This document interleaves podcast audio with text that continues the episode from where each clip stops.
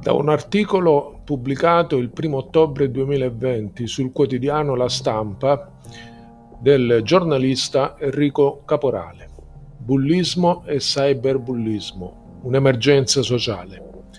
Aumentano i comportamenti violenti tra i ragazzi e sempre più spesso le aggressioni si spostano sui social network. La Camera ha approvato una legge contro le molestie online e gli esperti chiedono più controlli. Ma che cosa induce un giovane a comportarsi da bullo? E di contro, come si diventa vittima?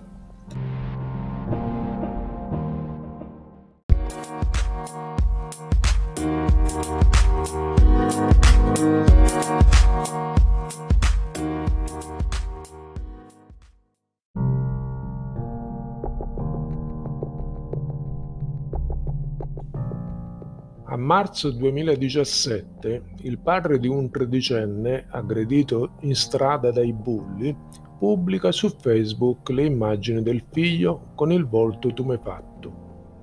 Vi mostro che cosa sta diventando il mondo, scrive come commento alle foto, e ve lo mostro nel modo più vero e crudo, attraverso quello che si chiama bullismo. Interrogato sul motivo della scelta, il padre del ragazzo spiega che con quelle immagini vuole suscitare sdegno per accendere un faro su un problema sociale che coinvolge adulti e bambini. Poi l'appello a denunciare perché gli autori di tali soprusi non devono passarla liscia. In breve il post riceve decine di migliaia di condivisioni, con commenti di genitori e ragazzi, che esprimono solidarietà alla famiglia del tredicenne. Sulla vicenda intervengono anche il sindaco di Mugnano, comune alle porte di Napoli in cui è avvenuta l'aggressione, e altri politici locali. Pochi giorni dopo, persino Papa Francesco spende alcune parole contro i bulli. Ragazzi, dice chiudendo la giornata milanese a San Siro insieme ai giovani cresimati, promettete a Dio e al Papa, mai bullismo. E ai genitori, giocate di più con i vostri figli. Ma che cosa si intende per bullismo? E soprattutto, è davvero una piaga sociale?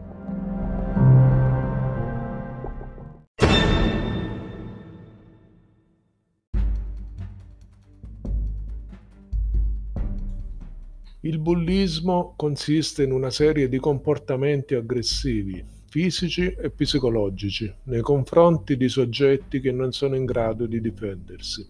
Si basa su tre presupposti: intenzionalità, persistenza nel tempo e asimmetria nella relazione. I ruoli del bullismo sono ben definiti. Da una parte ci sono i bulli, coloro che attuano comportamenti violenti, e dall'altra ci sono le vittime, coloro che invece subiscono tali atteggiamenti. I comportamenti violenti consistono quasi sempre in offese, insulti, derisione per l'aspetto fisico, diffamazione, esclusione per le proprie opinioni fino a vere aggressioni fisiche. Secondo uno studio pubblicato sul Journal of Educational Psychology, il bullismo può accompagnare tutto il percorso scolastico di un bambino, dall'asilo al liceo. In alcuni casi si manifesta in rete attraverso atteggiamenti aggressivi che vengono messi in atto sui social network, dove il bullo può mantenere l'anonimato, ha un pubblico più vasto e può controllare le informazioni personali della vittima. Due ragazzi su tre dichiarano di aver avuto esperienza diretta o indiretta di cyberbullismo, secondo dei dati della Polizia di Stato. Ecco perché a maggio 2017 la Camera ha approvato all'unanimità una legge sul cyberbullismo. I suoi cardini sono una stretta sul web e il coinvolgimento nelle scuole nel contrasto delle molestie online.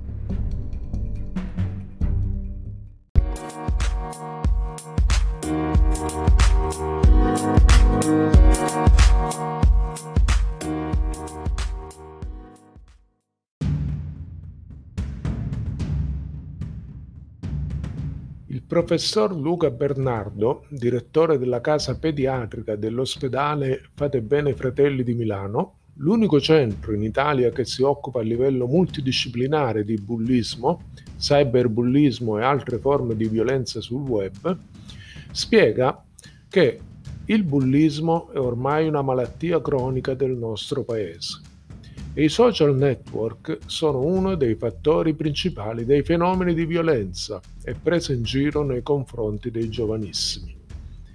I numeri gli danno ragione. Su 1112 pazienti arrivati nel 2016 al centro multidisciplinare, con una crescita dell'8% sull'anno precedente, 888 avevano avuto a che fare con il cyberbullismo Avevo provato a iscrivermi a Facebook e Instagram, ma poi mi sono cancellato perché non mi sentivo sicuro, confida un ragazzo. Servono regole e controlli, dice ancora il dottor Bernardo. Sotto i 14 anni nessuno dovrebbe usare WhatsApp. È una realtà pericolosa che i giovani non sanno affrontare da soli hanno bisogno di una rete composta, soprattutto dalla famiglia e dagli insegnanti.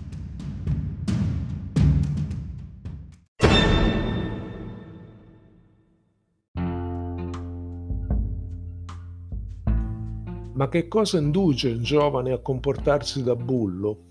E di contro, come si diventa vittima? In entrambi i casi incide l'autostima.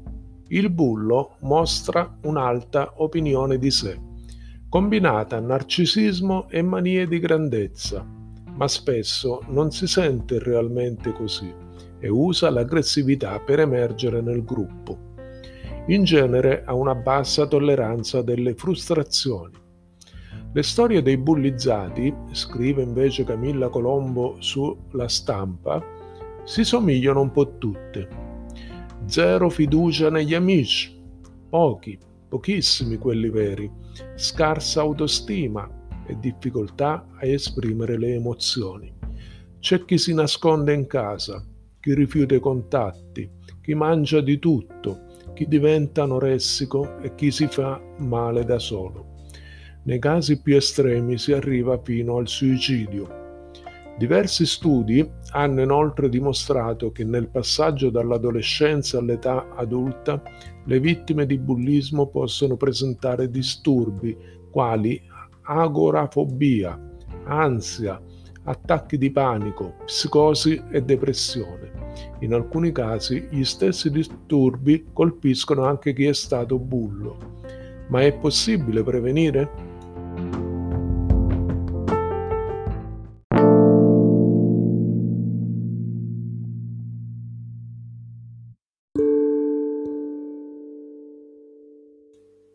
Certamente sì, dice la psicoterapeuta Maura Manca. Il ruolo educativo di insegnanti e genitori può fare la differenza. Le terapie per recuperare bulli e bullizzati le spiega il professor Bernardo. Fondamentale, dice, è far comprendere come gestire le emozioni. Rari i casi in cui si interviene a livello farmacologico la relazione umana è il punto di partenza. Il cammino che i ragazzi affrontano una volta arrivati nel nostro centro, o perché costretti dalle forze dell'ordine o perché aiutati da genitori e insegnanti, è sempre lo stesso e varia nella sua durata a seconda dei casi. Prima uno screening del pediatra, poi 6-12 mesi di percorso psicologico. Quindi attività che insegnino ai giovani a stare insieme parlando. Il nuovo progetto consiste in un'uscita in barca, ma organizziamo anche corsi di musica, pittura e autodifesa. La terapia dura da sei mesi a un anno. La differenza di percorso terapeutico tra chi è un bullo e chi è una vittima sta da un'altra parte, in quello che si deve imparare a gestire. Nel caso di chi commette violenza è necessario capire come incanalare la rabbia e, app- e apprendere il rispetto degli altri. Per chi è stato preso di mira dalla violenza altrui, il compito è superare l'infinito senso di colpa, difficile da esprimere a parole.